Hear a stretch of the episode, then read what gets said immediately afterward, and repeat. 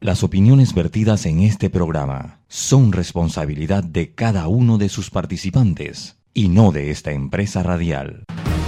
La información de un hecho se confirma con fuentes confiables y se contrasta con opiniones expertas. Investigar la verdad objetiva de un hecho necesita credibilidad y total libertad.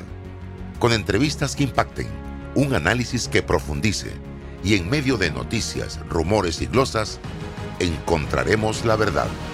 Presentamos a una voz contemple y un hombre que habla sin rodeos con Álvaro Alvarado por Omega Estéreo.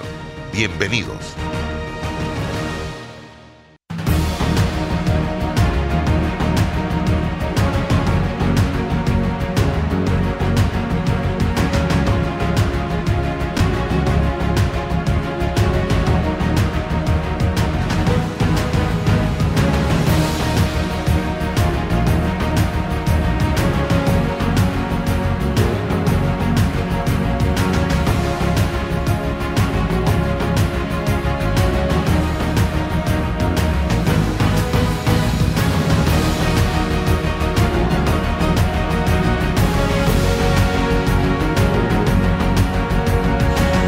Tal amigos? Bienvenidos. Listos. Estamos ya, César Relova y este servidor para el programa del día de hoy de Sin Rodeos a través de Omega Estéreo. También estamos en Instagram, estamos en TikTok, en Twitter, en YouTube, en Facebook, en fanpage, todas las plataformas al servicio de la información en el día de hoy. En breve vamos a tener nuestro invitado del día de hoy, el licenciado David Helio Cuevas González, para hablar un poco de una situación que produjo mi ausencia en el día de ayer en el programa y fue una audiencia eh, que se realizó en el sistema penal acusatorio relacionada con un tema de calumnia e injuria.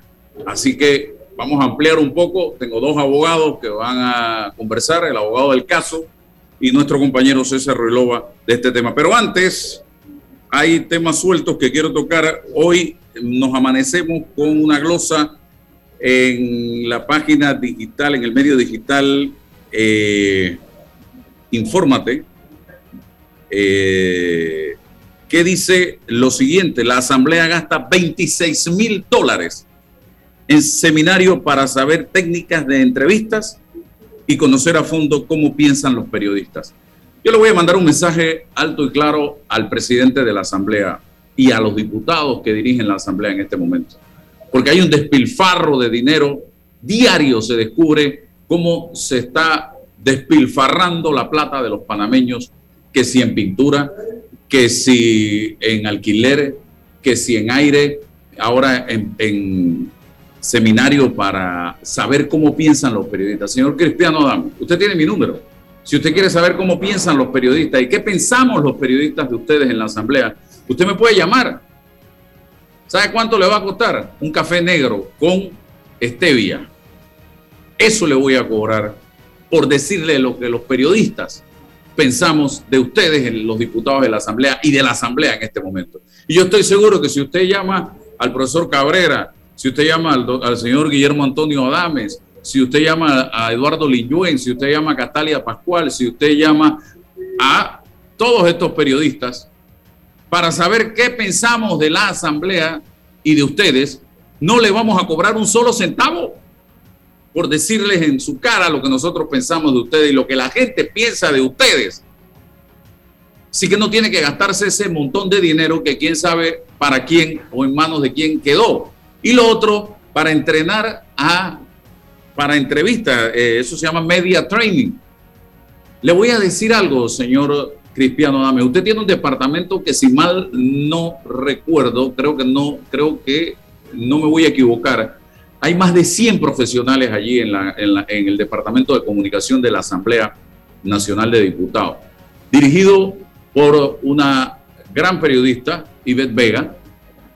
Usted Llame a esos profesionales, ahí está Francilino Díaz también, reconocido periodista que trabajó mucho tiempo en Telemetro, y dígale, póngale a eh, díganle, vengan acá, necesito que nos entrenen para entrevistas, estos entrenamientos o llamados media training simplemente y no tienen que pagar un centavo a nadie por hacer ese trabajo. Pero repito, en manos de quién habrá quedado ese eh, dinero, 26 mil dólares, cuando esta Navidad va a haber un montón de panameños que no tienen recursos para llevar a su mesa eh, ni siquiera una gallina de patio o un pollo de supermercado. Así que es lamentable lo que estamos viendo en la Asamblea. Lo otro que quería hablar rapidito, las vacunas y eh, el inicio del año escolar. Ayer, con dolor en el alma, escuché a la ministra de Educación eh, decir eh, que hay más de 4.000 docentes, 4.600 aproximadamente, que no se han vacunado eh, todavía. Yo quiero decirle a la... Búsqueme otro allá en la mochila. Eh, por favor. A, a los docentes del país. No tiene ninguna lógica. No tiene ningún sentido que usted, a estas alturas del partido, no se hayan vacunado todavía. 4.600 docentes y principalmente en las áreas comarcales del país. ¿Cómo usted puede, en el aula de clases, señor docente, hablarle de ciencias a un estudiante, enseñarle ciencia a un estudiante, enseñarle matemática a un estudiante, enseñarle historia a un estudiante y negarse a la ciencia, negarse a vacunarse o que usted no le importa con vacunarse. Si usted no tuviera la responsabilidad de enfrentarse diariamente a cientos de estudiantes, en, no en el aula, en la escuela, yo, está bien, pero usted tiene una responsabilidad muy importante, señor docente. Entonces, yo creo que aquí llegó el momento, por parte de las autoridades de gobierno, de tomar decisiones en relación con este tema. Docente que no quiere vacunarse, docente que se queda en su casa. Punto. Y no cobra. No cobran, señoras y señores. Ese es mi punto de vista y mi parecer. Seré radical todo lo que usted quiere. Pero usted tiene una responsabilidad. Usted le va a dar clases a mi hijo o a mi hija. No es mi caso porque ya mis hijos están eh, terminaron la universidad tan grande. Pero yo como padre de familia le exigiría a ese docente, deme su QR, deme su, usted está vacunado con las dos o tres dosis, entonces usted le puede dar clase a mí. Así de sencillo. Porque aquí tenemos que ser más serios y más responsables. No puede ser. Si usted quiere, usted es un panameño de a pie, usted no tiene ningún problema, usted anda por la calle, usted no quiere vacunarse, ese es su problema. Pero usted es un docente. Y como docente, usted tiene que atender niños, usted tiene que atender adolescentes, usted tiene que atender jóvenes. No puede ser que a estas alturas del partido, cuando querían, cuando, cuando, eh, eh, recuerden cuando querían vacunas, se trajeron la vacuna, ahora no quieren vacunarse. Entonces, ¿de qué estamos hablando? Señoras y señores, seamos más serios y más responsables. Don César Ruilova. Buenos días, buenos días Álvaro y buenos días a, don David que nos acompaña en la mañana de hoy. Bueno, siempre la propuesta ha sido brindarle al país desde este espacio noticias frescas, noticias buenas, eh, temas que, que pues, impacten positivamente al país dentro de un proceso de pandemia de casi ya dos años.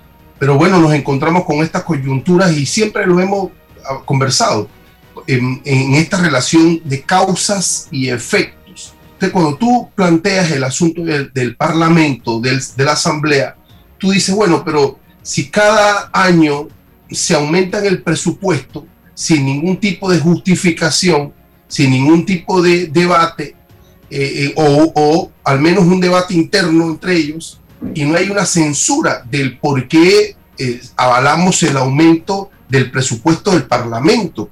¿Cuáles son los motivos en materia de producción legislativa, en materia de fiscalización, que hace necesario que cada año tengamos que aumentarle el presupuesto al Parlamento. Entonces, si eso no lo debatimos, que es la causa, que es el núcleo, que es la fuente del problema, ¿cómo se la gastan?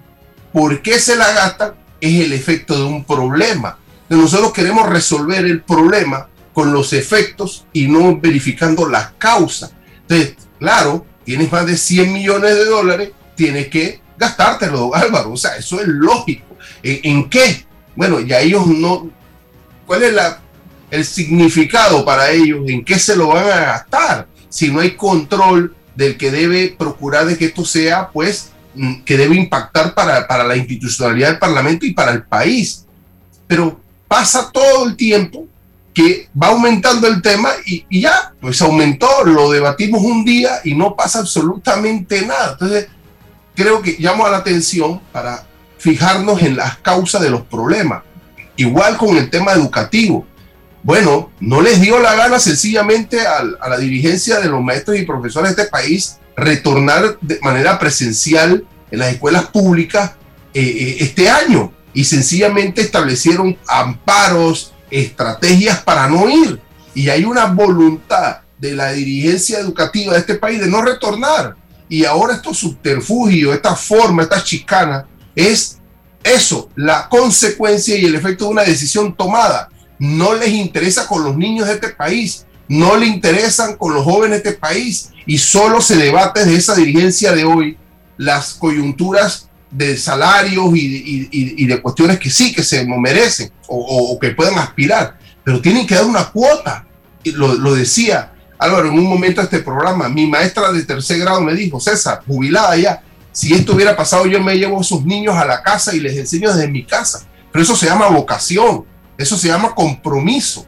Y esa es la causa, Álvaro, de estos problemas no lo discutimos, una dirigencia que se ha inquistado políticamente, ideológicamente en, esta, en, materia de la educación y no le interesa, sencillamente. Entonces, ¿cómo desde las bases de los maestros comprometidos con ética y profesores de este país renovamos eso? Bueno, ese es el gran compromiso, el gran compromiso y tiene que llegar desde las bases de, la, de, la, de, la, de los maestros y profesores de este país, que tienen vocación, que hay gente valiosa, que hay gente con trayectoria, que hay gente que sí le interesa la juventud y el futuro de este país. Pero hay que renovar esta dirigencia, don Álvaro, porque en esta coyuntura vamos a quedar solo mirando el efecto de los problemas y no las causas. Y por eso que estamos simplemente en el atolladero, como decimos en buen santeño. Bien, vamos a eh, con nuestro invitado el día, el licenciado David Cueva. Ayer fue el final de todo un proceso que duró más de tres años, estimados amigos, y que yo quiero tratar en el día de hoy, porque este tipo de precedentes que se sientan a través de estos fallos de los tribunales tienen que mandar un mensaje alto y claro a aquellas personas que acostumbran a utilizar un podium en la Asamblea Nacional de Diputados, una curul, un micrófono para desbaratar a Raimundo y todo el mundo que a ellos le dé la gana, porque ha pasado. A cualquier persona que en un programa de radio, de televisión o en un periódico o en las redes sociales, sin tener una sola evidencia, empiece a calumniar, a injuriar a cualquier persona porque simple y sencillamente me cae mal. Nosotros cuando hablamos aquí hablamos en base a documentos. Hoy hicimos una denuncia basado en una contratación que se hizo en la asamblea de 26 mil dólares para eh, temas relacionados con periodistas. Aquí está, ahí está el documento. Aquí no venimos a inventar. Aquí hablamos de los maestros. La ministra de Educación ayer dijo cuatro mil y tantos maestros, lo dijo la ministra, la titular de la cartera, y nosotros lo hablamos aquí. Pero yo no vengo aquí a decir falsedades o porque alguien me cae mal, yo me la voy a desquitar. Yo les voy a, hacer un breve resumen de todo esto. Esto empezó en el año 2018 y el licenciado, si me tiene que corregir, con mucho gusto. Después de varias semanas y meses en redes sociales Facebook, Twitter y en un programa radial, el señor José Miguel Guerra Moreno empezó a hacer acusaciones en mi contra totalmente falsas, que iban en la dirección de que cuando él ocupó un puesto en la dirección de comunicación de la Caja de Seguro Social, este servidor le había pedido, primero dijo 150 mil, después 120 mil, todo eso está en el expediente. ¿eh? O sea que hasta en la cifra se contradecía para no hablar mal de la Caja de Seguro Social. Y que porque yo hablaba mal era porque no me habían dado el dinero que yo había pedido. Señores, estaba refiriéndose a la administración del señor Stevenson Girón, que fue designado por el presidente de la República, Juan Carlos Varela, luego de pasar por la Junta Directiva de la Caja de Seguro Social.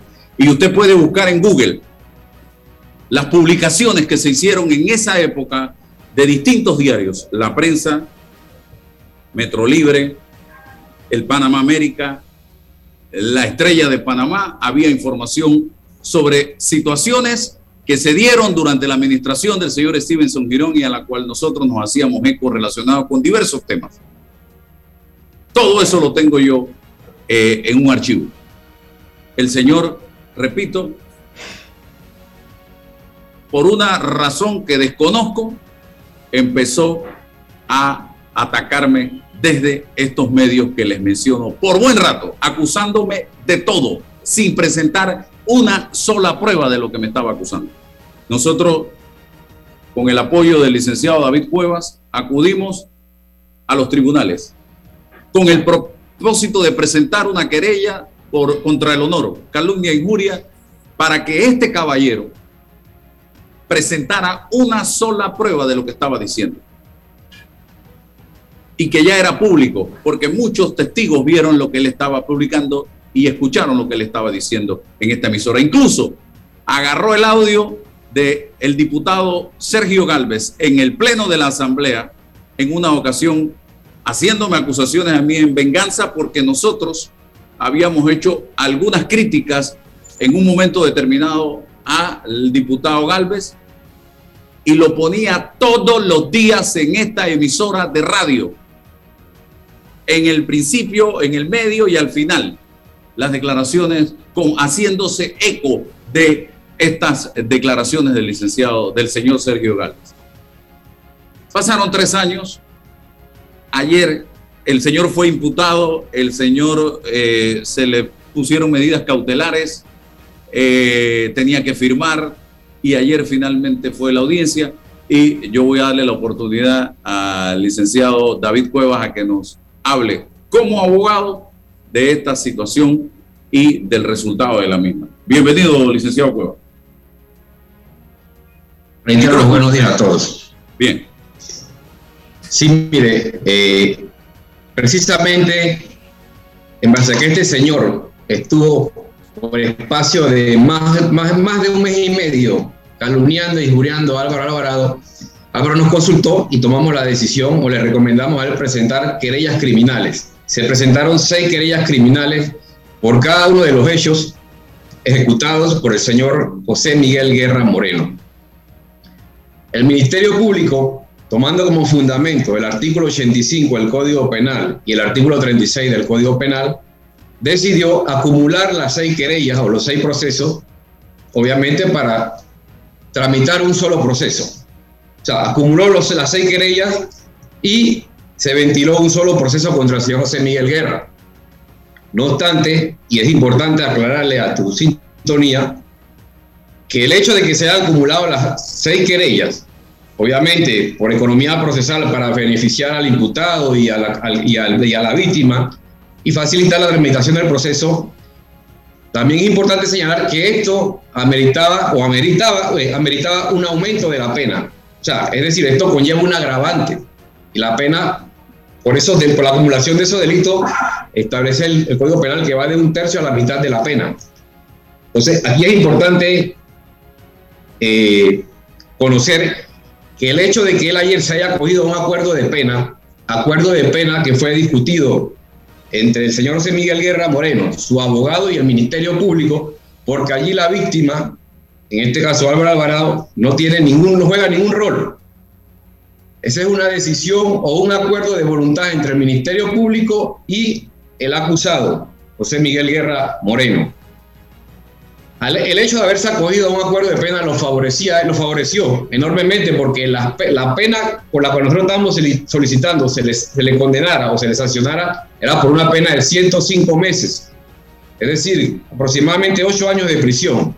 Y la gente se preguntará, pero si las penas por los delitos de calumnia son penas relativamente bajas, es correcto, pero el hecho de haber de manera repetida haber injuriado y calumniado a Álvaro Alvarado, eso conlleva un agravante.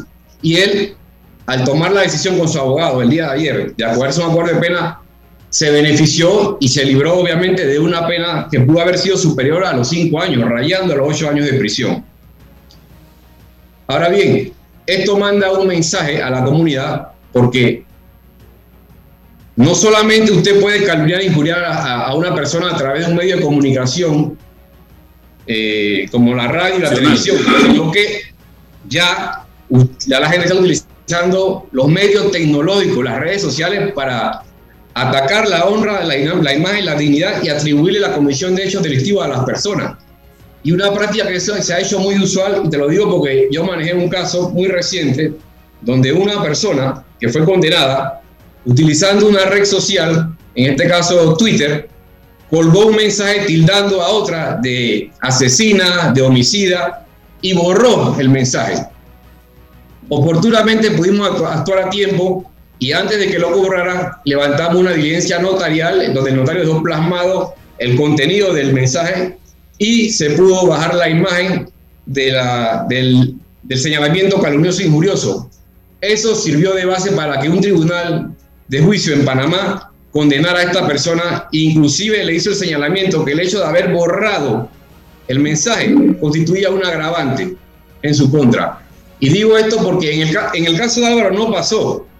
El señor lo atacó a través de redes sociales y nunca lo borró ni nunca lo negó. Simplemente que nunca pudo probar la verdad de sus relatos calumniosos. No pudo hacerlo. O sea, la excepción de la verdad, él no pudo demostrar que, lo que los, hechos calumniosos e injuriosos que él le atribuía a Alvarado eran ciertos. Y obviamente no lo podía hacer porque en ese proceso de Álvaro se pudo incorporar el certificado de antecedentes penales de Álvaro Alvarado, el cual refiere que Álvaro nunca ha sido sancionado, es más, nunca ha sido objeto de ningún proceso. Y eso lo pudimos incorporar a través de una certificación del propio Ministerio Público. La, Secretaría General del Ministerio Público en ese momento certificó que a la fecha no existía ningún proceso en contra de Álvaro Alvarado. Que hubiese sido la salida para este señor, demostrar que Álvaro había sido condenado o que era sujeto a algún proceso por corrupción cosa que él no pudo hacer. Otra cosa importante que el día de ayer nosotros nos presentamos contra, con nuestros testigos, igual el Ministerio Público, el Ministerio Público citó sus testigos estuvieron en la audiencia. El señor no llevó sus testigos. Entonces, él ayer renunció a la práctica de pruebas y a sujetarse a un juicio público. Ese fue, él lo decidió y renunció a eso. Y eso lo digo porque yo he visto en redes, eh, he visto algunos ataques contra Álvaro, que Álvaro ha atacado la, la libertad de expresión. Y no, señor, eso no es correcto. De hecho, el artículo 37 de la Constitución Nacional es un precepto constitucional, para la redundancia, establece, permite la libertad de expresión, pero también esa misma norma señala que existirán responsabilidades para las personas que ataquen la reputación, la honra y la imagen de una persona y que no puedan probar la verdad de su relato. Entonces, constitucionalmente, nosotros tenemos libertad de expresión, pero también tenemos limitaciones y tenemos que respetarlas. Sí, defender, la defender este tipo de eh, situaciones, sobre pretexto de que existe libertad de expresión, es increíble. Y viniendo más de colegas que dicen, o de supuestos colegas periodistas, porque yo leí algunos, algunos, una minoría de supuestos periodistas hablar de que la libertad de expresión sigue siendo un desafío y que por la difícil situación económica del imputado, ya condenado por el juez, eh, tuvo que aceptar la responsabilidad del delito contra el honor en el proceso que se le llevaba por querella de Álvaro Alvarado. Pregunto, tuvo que aceptar, ¿a alguien le obligó, le sugirió a este caballero que hiciera este acuerdo de pena o fue una decisión muy personal de él con su abogado, eh, señor David Cueva? El acuerdo de pena es un acuerdo de voluntades, donde no interviene la víctima ni el abogado de la víctima. Es una decisión tomada voluntariamente por, la, por, el, por el, acusado y su abogado. Ellos se reúnen con el Ministerio Público y acuerdan, acuerdan eh, una pena para liberarlo de un juicio público, del juicio público. Pero esa es una decisión unilateral del acusado. La víctima no juega ningún rol ahí. De hecho, la víctima ni siquiera tiene que ser consultado para este acuerdo. El Ministerio Público tuvo la cortesía de informarnos que, se, iba a suscribir un acuerdo de, de pena, no obstante, es, es, irrelevante la posición de la víctima y tú lo viste ayer que los jueces ni siquiera te permitieron hablar. Yo pedí que te permitieran hablar como víctima y los jueces dijeron no, porque ustedes aquí no intervienen. O sea que realmente la participación de nosotros ayer en ese acuerdo fue totalmente irrelevante. Y lo otro, que al señor se le preguntó, el tribunal de juicio en inmediación le preguntó, ¿usted comprende el contenido de ese acuerdo? Y su respuesta fue afirmativa, sí, comprendo. ¿Usted comprende que usted renuncia a las pruebas y al juicio público? Sí, comprendo. ¿Usted fue sometido a presiones para suscribir este acuerdo? Negativo, señor juez. Yo estoy consciente de que voy a firmar un acuerdo y que voy a reconocer y que soy, y me hago responsable de la pena que se me va a imponer. O sea, él asumió su responsabilidad ayer, finalmente. Y en eso no tiene la víctima ninguna vinculación, ninguna injerencia.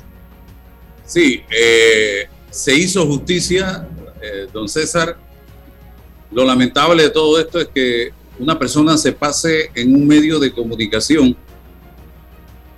por meses. Porque cuando nosotros querellamos, querellamos por un segmento de la cantidad de veces que lo hacía y que lo siguió haciendo hasta que logramos poner un freno a través de una solicitud que se le hizo al juez, con una medida cautelar, creo que fue que se pidió ahí, que no se metiera más con nosotros. Pero fueron, eh, eh, diría, todo tipo de calumnias e injurias y de ataques, no solamente contra mi persona, contra mi familia, contra amigos.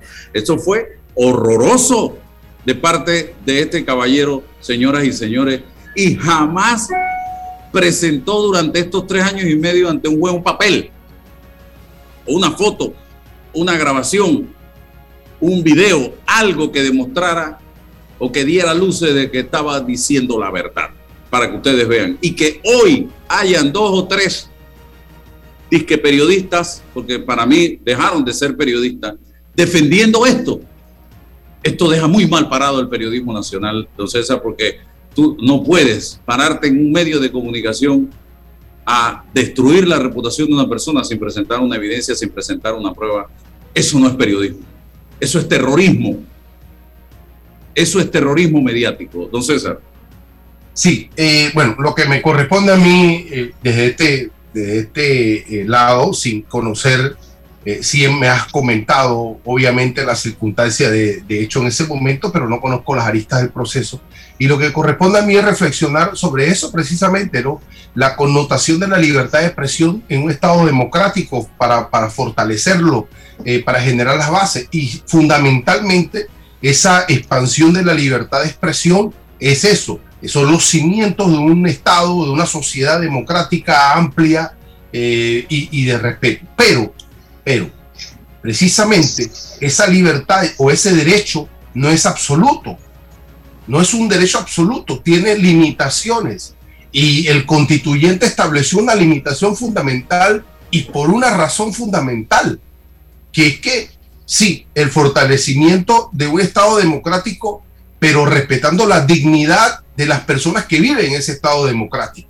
Entonces hay una responsabilidad hay una lógica de la libertad de expresión, pero también hay un resguardo de la dignidad de las personas. Y en esa relación la, la protección de la libertad de expresión no puede desbordar y no debe desbordar bajo ninguna circunstancia ese espacio que respeta y protege el honor de la gente, la dignidad y el honor de la gente. Entonces, bueno, aquí en este país se han discutido, se han debatido desde lo judicial cuáles son los límites de esa relación. Pero me parece interesante ahora, cuando se están involucrados dos periodistas, plantear la necesidad ahora que los gremios periodísticos den una posición sobre esto que ha ocurrido. Porque no solamente me parece a mí que está en juego el asunto de la sentencia o del quantum o no, sino es ahora si esta persona periodista eh, puede seguir ejerciendo de la misma forma el periodismo, si hay algún tipo de limitación o no en materia de la suspensión provisional o temporal del ejercicio profesional por haber desbordado el, el, argumento de la libertad de expresión. Pero bueno, e, es ahora, porque siempre ha ocurrido que es la relación entre el político y el periodista. Y es muy fácil porque ahí uno encuentra entonces las organizaciones y los sindicatos. Pero ahora es un periodista contra otro periodista. Y, y, y para que esto pase de un problema de orden personal, es importante que los gremios del periodismo den una opinión institucional sobre esto para ir construyendo, insisto, una base y una relación entre eso, entre la libertad de expresión y la dignidad de la gente. Mira, no sirve Álvaro, no solamente en el periodismo, que usted tenga la oportunidad de, presentarse todos los días, es el cuidar la credibilidad y eso tiene que ver con la dignidad de las personas. Si usted no tiene credibilidad y usted no defiende su credibilidad y sostiene su credibilidad como periodista, como abogado, como médico, como lo que sea, como profesional, entonces usted no vale absolutamente nada. ¿Y de qué sirve eso vivir en un Estado democrático con libertad de expresión si a usted le impactan lo más fundamental que usted tiene en el ejercicio humano en lo que usted hace? Entonces, se abre un espacio, insisto, pero para, para que ahora se pronuncie los gremios periodísticos de este país. Usted ha dado en el clavo usted ha dado en el clavo, don César, porque cómo puede una persona hoy ya condenada por mentir, por falsear información, por engañar, por atacar, seguir frente a un micrófono supuestamente diciendo la verdad. ¿Qué verdad estamos hablando? Si hoy día tú tienes una condena de un juez en un tribunal por 20 meses de prisión y multa, a pesar de que es conmutable. Pero ya tienes una condena en tu récord policivo. ¿Cómo tú puedes pararte frente a un micrófono a, hablarle al país? Es que, el que comete un delito es un delincuente. Exacto. No es nada. Punto.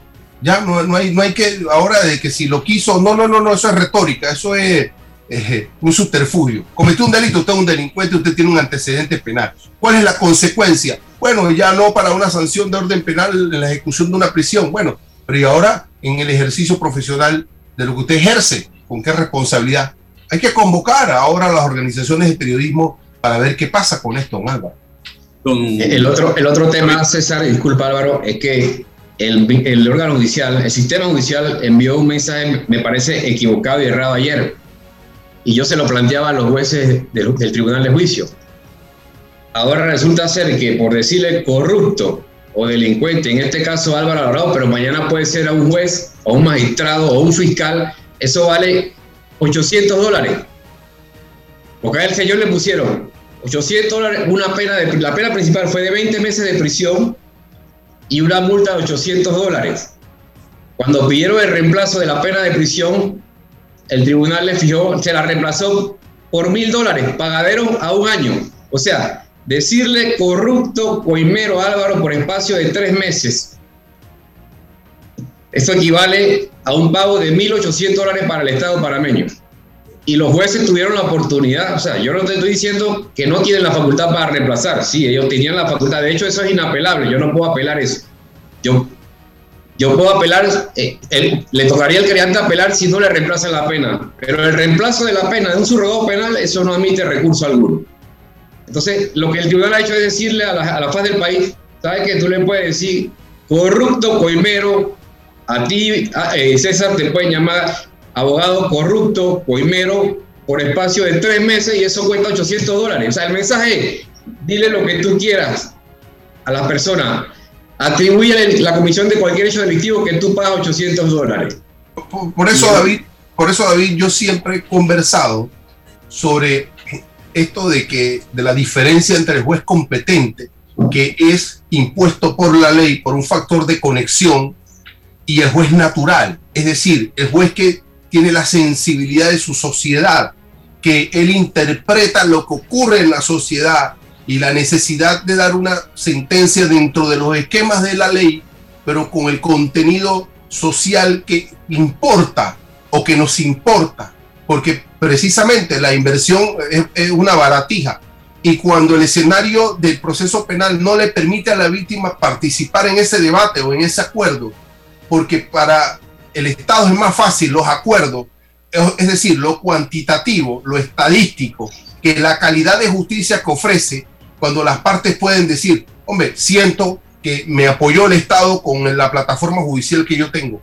Pero si lo que hace es apostar a la estadística, aleja, aleja para todas las partes la solución real del problema. Y como tú bien dices, enviamos un mensaje para cualquier profesional que ha construido, fíjate, a pulso, a milímetros, su trayectoria, su ejecución, para que cualquiera llegue con una metralleta, con un medio de comunicación, a hacer lo que hizo. ¿Cómo tú reconstruyes eso?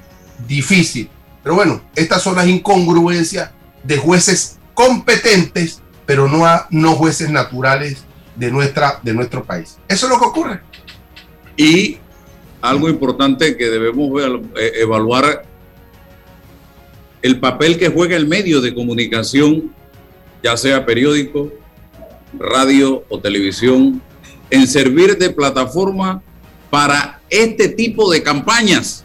Porque si fuera una acusación de un invitado a un programa un día, pero no, ya el medio, si se hizo una semana, dos semanas, tres semanas, cuatro semanas, cinco semanas seguidas, en la presentación del programa utilizas ataques, grabaciones, ya el medio debe, oye, llamarle la atención a esa persona, no cubrirse con aquello de que lo que digan eh, eh, las personas que participan en este programa es responsabilidad. No, yo creo que ya aquí también hay que buscar mecanismos para parar este tipo de situaciones donde hay una especie de componenda entre eh, el medio y quien desarrolla la campaña, don David Cueva.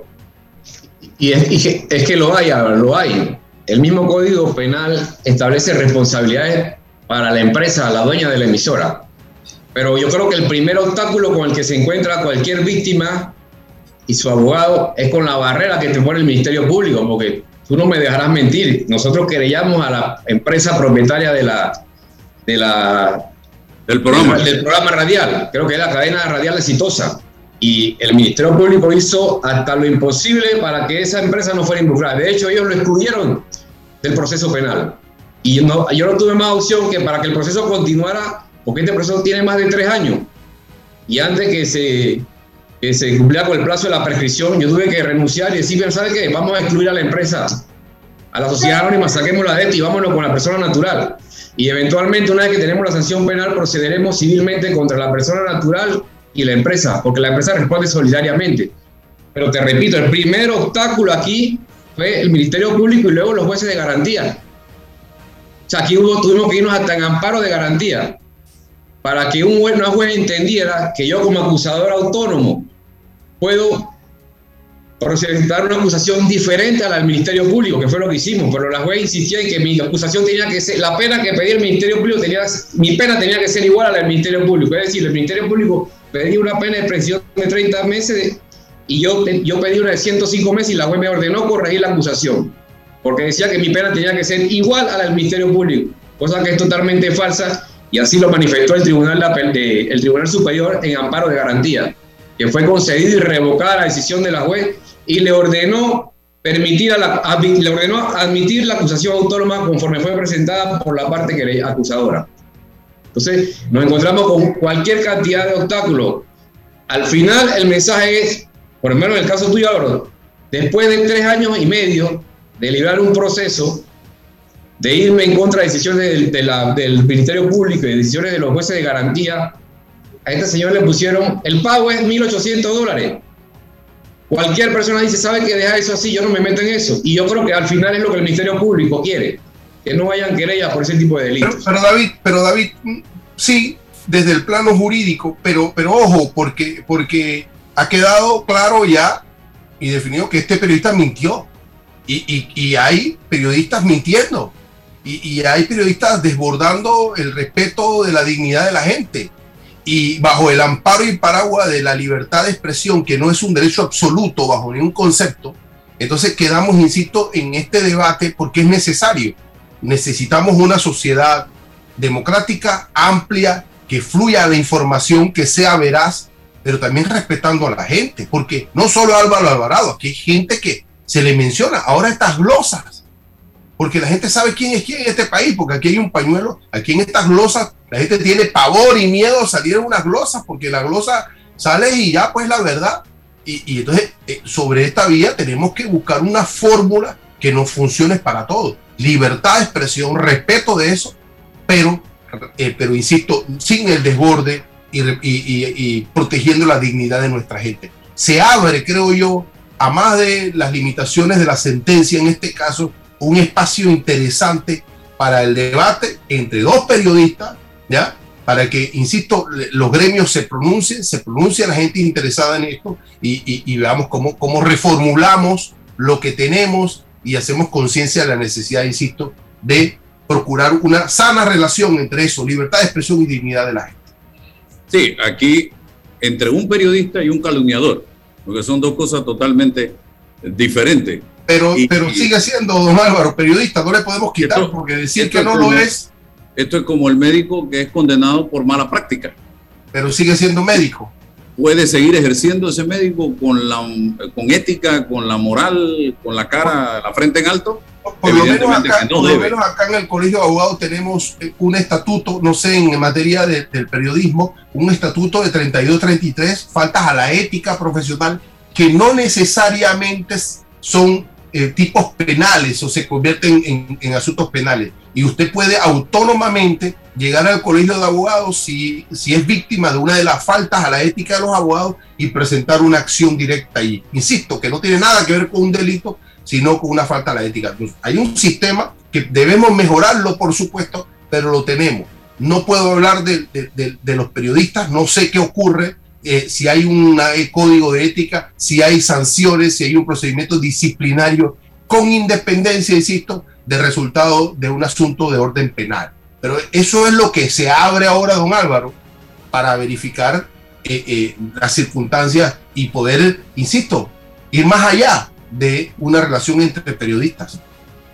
¿Cabe una demanda civil en este tema? Usted lo sugirió ayer, licenciado Cuevas, en las redes sociales, ahora que se tiene ya la condena a este caballero calumniador. Por supuesto. De hecho, dentro del proceso penal, nosotros habíamos presentado un incidente de una acción resarcitoria. Es decir, era una demanda civil dentro del proceso penal, pero desistimos porque tú recordarás la cantidad de obstáculos y trabas que nos impuso en ese momento una juez de garantía. Entonces, para que el proceso fluyera y terminara rápidamente, yo desistí de la acción resarcitoria. Pero ahora que tenemos la sentencia penal ya en firme, porque eso no admite recurso, él se comprometía a firmar el acuerdo de pena y, no, y a no recurrir la decisión del el aval de los jueces de juicio, del tribunal de juicio. Entonces, eso nos deja la vía abierta para que nosotros procedamos civilmente contra el penalmente responsable, el señor José Miguel Guerra, y la empresa que asume una responsabilidad civil solidaria, que es la propietaria del medio o del programa radial donde él emitió eh, las frases calumniosas en contra tuya. Y nos tocará irnos a otra vía, entonces a la vía civil, a debatir el tema de la indemnización por daños y perjuicios que evidentemente con la, con la sentencia penal solamente nos quedaría demostrar cuál es el monto del perjuicio a través de peritos. Elio, ¿y una acción, una acción respecto a la idoneidad o al ejercicio profesional de este periodista en el colegio de periodistas?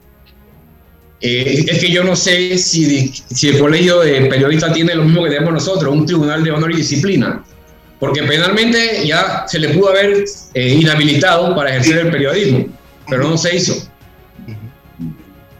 Bueno, y es que yo como periodista de casi 35 años de ejercicio de la profesión, tengo que decir que nosotros no estamos por encima de la ley. No estamos, nosotros no podemos pararnos frente a una cámara, un micrófono, sin una prueba, a acusar a nadie, señoras y señores. Eso no puede ser. Se puede hacer una crítica, pero no una acusación. Y se puede hacer una crítica a una gestión, a una administración, tranquilamente. Y eso no es un delito. Pero no acusar a alguien de corrupto, de coimero, de ladrón, eh, sin tener una sola prueba. Eso no se puede hacer y son cosas muy diferentes. Así que yo espero que esto eh, siente precedentes y hay otra. Hay gente que se dedica en redes sociales, don David, a subir comentarios, acusaciones a la, a la libre y luego los borra porque ya tenemos casos de esta naturaleza y después dice, ah, yo no, yo no tengo nada que ver con eso, yo no hice eso, pero ahí está, y los tribunales tienen que actuar en este tema, don David Cuevas. Y sí, esos son todavía más cobardes que los otros, porque por lo menos el tema de José Miguel Guerra, él te acusó de corrupto, de coimero, y el tipo hasta el último día lo sostenía, sin prueba alguna. Pero hay otro grupo que agarran las redes y te tildan de cualquier clase de epíteto y te atribuyen diferentes delitos y cuando tú presentas la querella y van a hacer la inspección a través de los peritos informáticos del Ministerio Público, ya el tipo ha borrado el mensaje. Dice, no, yo, eso no fue. O sea, alguien la agarró el tuyo y escribió por él. Pero existen los mecanismos. De hecho, existe una sentencia de, de reciente data donde un tribunal de juicio condenó a una persona y esa persona borró ese tweet y eso al momento de establecer o notificar la pena fue considerado como un agravante, porque el hecho de haber borrado representa eliminar una prueba. Entonces, existen los mecanismos. El hecho de que usted borre ese tweet, de ese tweet o borre el mensaje que colgó de repente en, en Instagram, eso no le exime de responsabilidad. Lo que sí, obviamente, el querellante o la víctima tiene que procurar, como, nosotros lo hacemos siempre, es ir a una notaría y hacer una diligencia notarial, que es tu primer elemento de convicción con lo que tú presentarías la querella. Porque obviamente cuando vayas a hacer la impresión, ese tweet o ese mensaje colgado en diferente, cualquier red, llámese Instagram, ya no va a estar porque lo van a borrar. Entonces, esa son la gente que yo le llamo que son cobardes, ¿no? Porque por lo menos este, José Miguel Guerra, el tipo se mantuvo hasta la final en su locura de que tú eras un corrupto sin prueba alguna, obviamente, ¿no? Que esa fue otra de las razones que obviamente lo, lo llevó, a, su abogado a recomendarle a él suscribir un acuerdo, porque él, frente a la carga probatoria presentada por el Ministerio Público y el acusador autónomo, no le quedaba otra alternativa de suscribir un acuerdo de pena que obviamente lo favoreció a él. Pero también eh, debemos entender que ese juicio que podía demorar dos o tres días finalizó ayer en una hora. Aquí también es importante hacer un llamado de atención, Álvaro, y es que en el, en el receso, después de las diez y media de la mañana que suspendimos el acto para que los jueces a las 2 de la tarde dictaran la sentencia, nosotros nos encontramos en las redes eh, un documento o una, un memorial, entiendo que de este señor, donde decía que él fue forzado a suscribir un acuerdo y que fue presionado y que lo hizo por su situación económica. Lo primero que tengo que aclarar es que desde el primer día él estuvo representado por un abogado particular. Nunca estuvo en indefensión.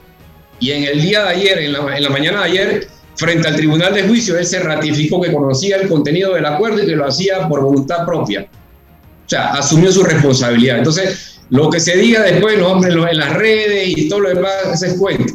Ese es cuento. Ya el tipo fue condenado, él asumió su responsabilidad y ahora le corresponderá pagar la multa. Pero yo creo que Álvaro, este programa hay que docencia y principalmente los periodistas siempre hablan de que se le, se le cuarta la libertad de expresión y todo lo demás. Y este es un caso, como lo dijo César, donde se enfrentaron dos periodistas. El artículo 37 de la Constitución ah, dice, abro comillas, toda persona puede emitir libremente su pensamiento de palabra, por escrito o por cualquier otro medio, sin sujeción a censura previa, pero existen las responsabilidades legales cuando por alguno de estos medios se atente contra la reputación o la honra de las personas o contra la seguridad social o el orden público. Esa norma de rango constitucional es muy clara. Si bien es cierto hay libertad de expresión, no puede haber libertinaje. Eso tiene un límite. La libertad de expresión tiene un límite. Y ese límite se lo pone donde empieza mi derecho. Usted no me puede respetar a mí muy alegremente ni a, ni, a sacarme la comisión de actos delictivos. O sea, ¿cómo usted me va a decir a mí corrupto, ladrón, delincuente, sin una prueba? Y eso no es libertad, eso sería libertinaje, Álvaro. Totalmente. He olvidado a, a, cuestionar eso, que le están cerrando la libertad de expresión y todo lo demás, pero es que aquí hay una norma de rango constitucional que se respeta la libertad de expresión, pero también le pone un límite al libertinaje. Totalmente de acuerdo, no, no podemos confundir una cosa con la otra y eh, tratar de defender este tipo de situaciones sobre pretexto de el respeto y la defensa de la libertad de expresión. Eso, sinceramente, cuando yo vi eso ayer de parte de dos o tres eh, personas en redes sociales, yo digo, wow, esto yo no lo puedo creer. Yo no puedo creer que haya gente que pensando que eh, estamos viviendo en democracia, en libertad de expresión, yo pueda destruir a cualquier persona porque lo odio, porque me cae mal, porque lo detesto, porque no, no, no, no, señor. Así no se practica el periodismo y eso quiere decir que tú no eres periodista. Así de sencillo. Porque yo puede, a mí puede caerme muy mal una persona. Y César lo sabe. Y si mañana yo tengo que entrevistar a esa persona, yo lo voy a entrevistar tranquilamente. Yo voy a conversar con esa persona, porque una cosa es mi sentimiento personal y otra cosa es el periodismo. Así de sencillo, esa es mi manera de pensar, señoras y señores. Y tengo las puertas abiertas los 365 días del año para todo el mundo en este programa de radio, porque yo creo en la libertad de expresión y en el respeto. Y cuando yo voy a decir algo, yo, o a denunciar algo, yo, aquí está, el documento, aquí está la prueba, esto es así. Yo tengo cantidad de información sobre distintos temas, pero yo no la suelto hasta que no tenga las pruebas correspondientes. Así que, eh, ¿algo más que decir, don David? No, yo creo que se le manda un mensaje a la comunidad de que definitivamente, independientemente de que la constitución consagra la libertad de expresión, esto también, el libertinaje tiene un límite y tenemos que ser respetuosos. Eh, la carta de presentación de cualquier persona o, o, de un profesional es su imagen y su reputación. Entonces, eso está consagrado en la Constitución Nacional. Usted tiene que respetar la reputación y la imagen de las personas. Gracias, licenciado David Cueva. Vamos a la pausa y regresamos con la parte final. Saludos, Vive el encanto de la Navidad con una cuenta de ahorros. Abre hoy tu cuenta de ahorro navideño en Caja de Ahorros desde 5 balboas semanales y recibe dos semanas gratis al abrirla sin libreta. Consulta los requisitos para mayores y menores de edad en nuestra página web. No te lo gastes todo. Caja de Ahorros, el banco de la familia panameña. Ver términos y condiciones en www.cajadeahorros.com.pa. Déjate llevar por la frescura del pollo melo panameño como tú. Déjate llevar con la frescura del pollo melo. Variedad y calidad. Melo. Frescura de altos estándares. la calidad es una promesa. Para llevarte el pollo melo siempre fresco hasta tu mesa. Déjate llevar con la frescura del pollo melo. Por su sabor y calidad lo prefiero. Déjate llevar con la frescura melo. En Panama Ports Estamos orgullosos de nuestro equipo de trabajo, comprometido con todos los panameños, trabajando 24/7 los 365 días del año. Panama Ports, 25 años unidos a Panamá. Hola, ¿has paseado en el metro? Es bien bonito, pero es importante dejar salir antes de entrar al tren, circular siempre por la derecha, no botar ni un solo papel, no consumir alimentos y bebidas en la estación.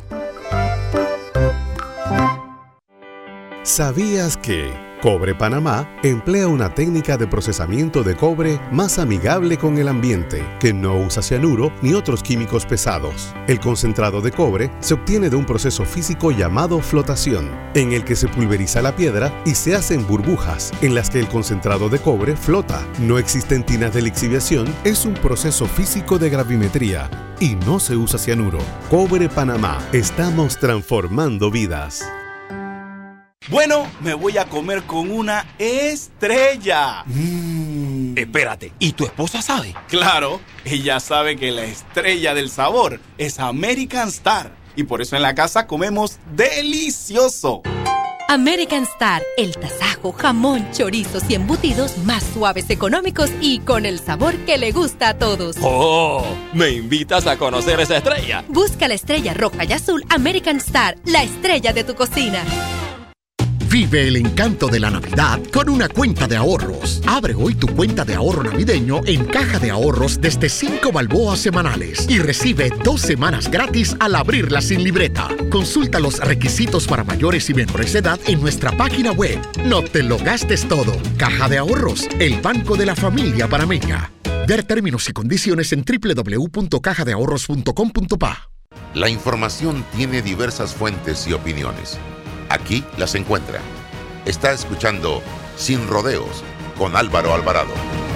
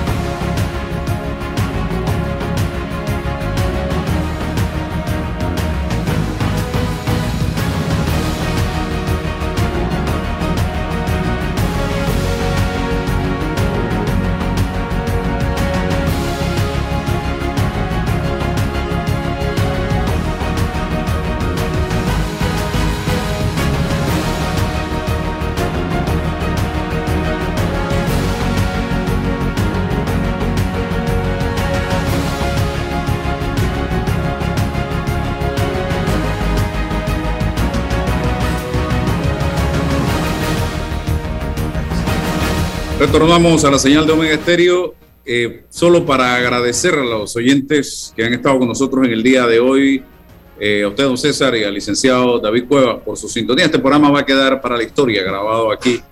Eh, y agradezco a todas las personas, a la gente decente de este país, que se ha expresado favorablemente a esta decisión de este tribunal en el día de ayer, estimados amigos que nos sintonizan. Así que, gracias y vamos a seguir haciendo periodismo, a seguir haciendo el trabajo eh, contra viento y marea. Solo Dios que nos ilumine, le pedimos que nos ilumine el camino cada día de nuestra vida. Hasta mañana, amigos. Gracias, don César. Hasta mañana. La información de un hecho se confirma con fuentes confiables y se contrasta con opiniones expertas. Investigar la verdad objetiva de un hecho necesita credibilidad y total libertad. Con entre